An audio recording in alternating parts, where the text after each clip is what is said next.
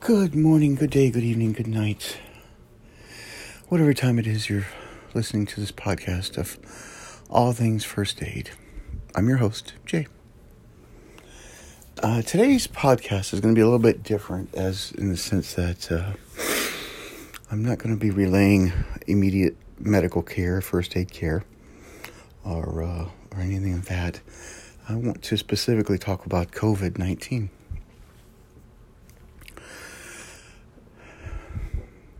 I am recovering from COVID 19. I can't remember the variant BA2 or whatever it is. They called it the stealth variant because uh, it's very sneaky. Um, everyone gets different signs and symptoms. The person I got it from was had a much milder case. Recovery time was a lot faster.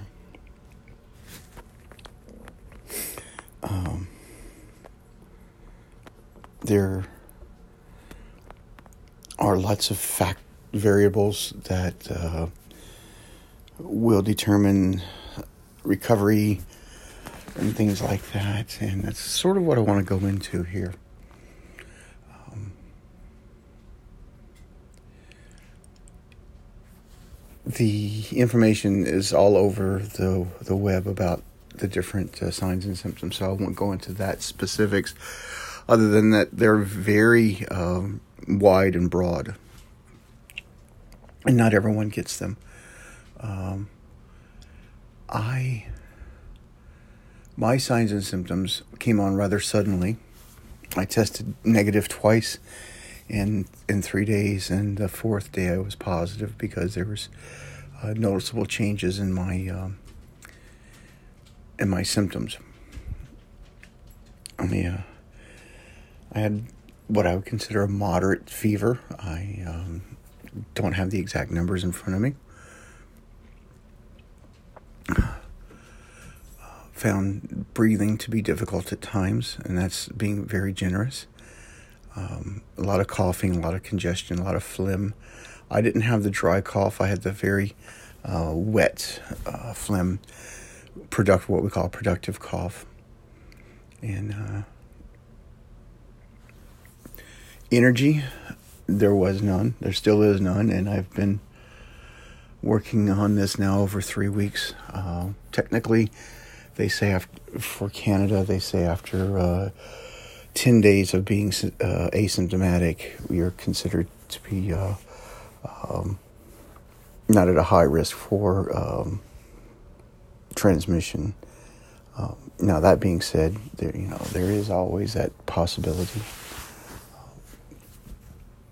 And the other thing has to do with being fever free for 24 hours without the use of, of antipyretic, so like a, a uh, acetaminophen or something like that. Now that being said, I did have a fever earlier this week for just a day, so it did come back and it left. Am I still infectious? I don't know. All the, the most recent criteria says I'm not. Uh, I'm still wearing a mask. I'm still very cautious where I go in public. I uh, I don't go places unless I, I, need to for for groceries or fuel or whatnot. Uh, so, as first aiders, first responders, anyone dealing with the public uh, who are already in a um, immunocompromised situation, and what I mean by that is if they're in, in a motor vehicle collision and you you know they, they have other underlying medical issues, you know they they're at a higher risk for uh, not just COVID but other infections as well. So you as responders really need to take due due care and diligence in making sure that you protect not only yourself but your casualties.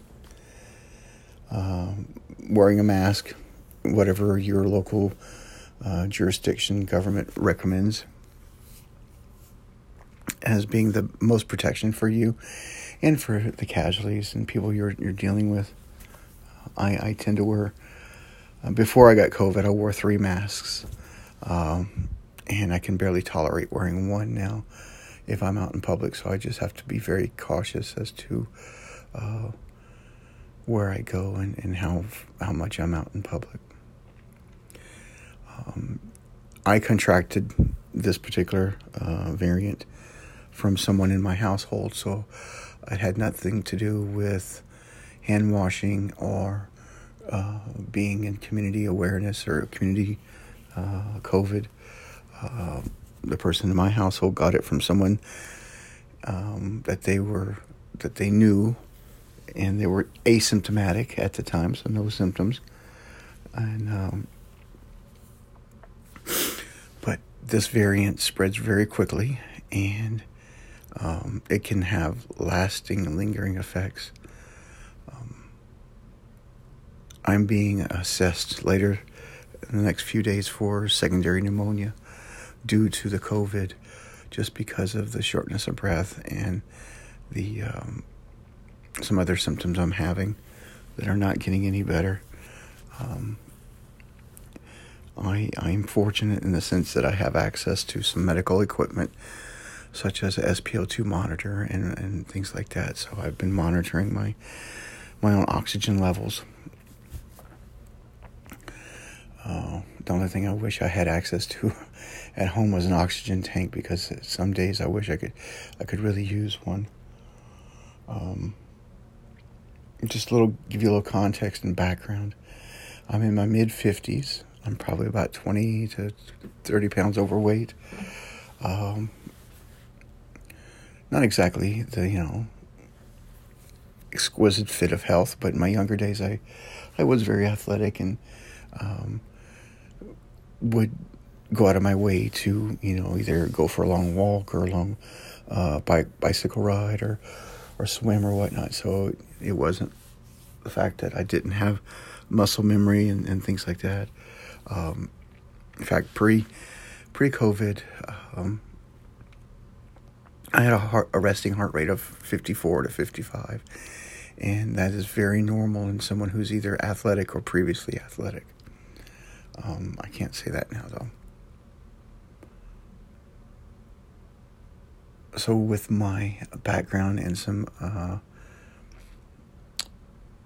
present current medical conditions, um, this is going to be a longer road than, let's say, an 18 year old who uh, who has no other underlying conditions. Everyone's a little bit different. Everyone really is, uh, and I'm bringing this to you as the people who who listen to these podcasts and and get something out of this, whether it's uh, the soft skills that I did last time or it's the first aid aspect of it. Uh, what I want you to take out of this particular podcast episode is uh, this is not to be trifled with.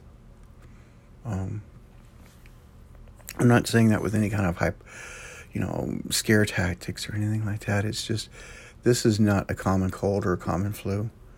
Um, I was telling my, my family physician a couple of weeks ago, I've actually had true influenza and pneumonia uh, the pneumonia was secondary due due to the influenza, and uh, I, and that was 28 years ago.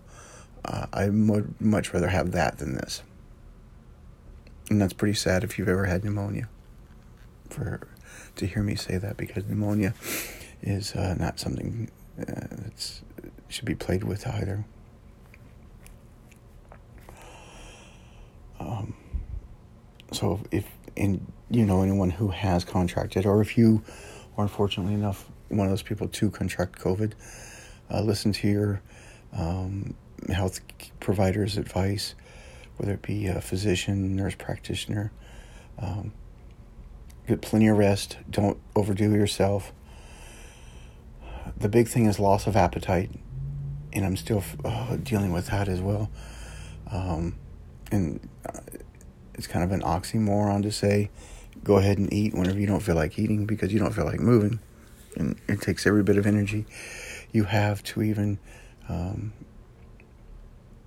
even just go to the washroom. So make sure you stay very well hydrated.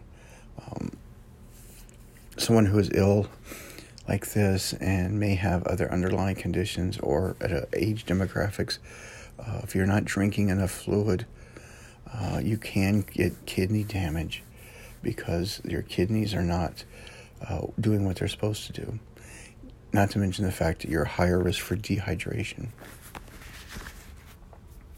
And that has its whole, whole host of other issues as well. Um, so drink plenty of fluids. Um, whatever your physician or, or healthcare provider recommends for uh, nutrients and, and, vitamins and things like that. Um, I've started taking to drinking uh, more juice and more um, electrolytes just because I know um, and that's not something I drink on a regular basis, but just because of the fever and the no appetite, I needed to keep some of my uh, my electrolytes uh, up. And uh, it didn't take as much effort to drink a glass of juice as it did to eat a sandwich or something like that. My employer has been really good about uh, giving me time off for this. Um, and only, it's not just me, there's other employees where I work who have or have had COVID. And uh, the exhaustion, uh, what what the, the is noted as being long co- long haul COVID or long COVID, uh, where the exhaustion, the signs and symptoms of the COVID are lasting longer than the typical 10 to 14 days, um, especially with the shortness of breath, the fatigue. Uh, I, I've stopped teaching first aid for the month of May. Uh, I've reached out to all of my other uh, instructors I work with, and uh, I've said just take me off for the month of May, and I'll see what June brings. Um, because one of the side effects of the COVID, besides being shortness of breath and fatigue, is feeling faint when you're doing most anything that takes exertion. And that would be kind of embarrassing to have your first aid instructor pass out in a classroom. So, uh, when it wasn't necessary.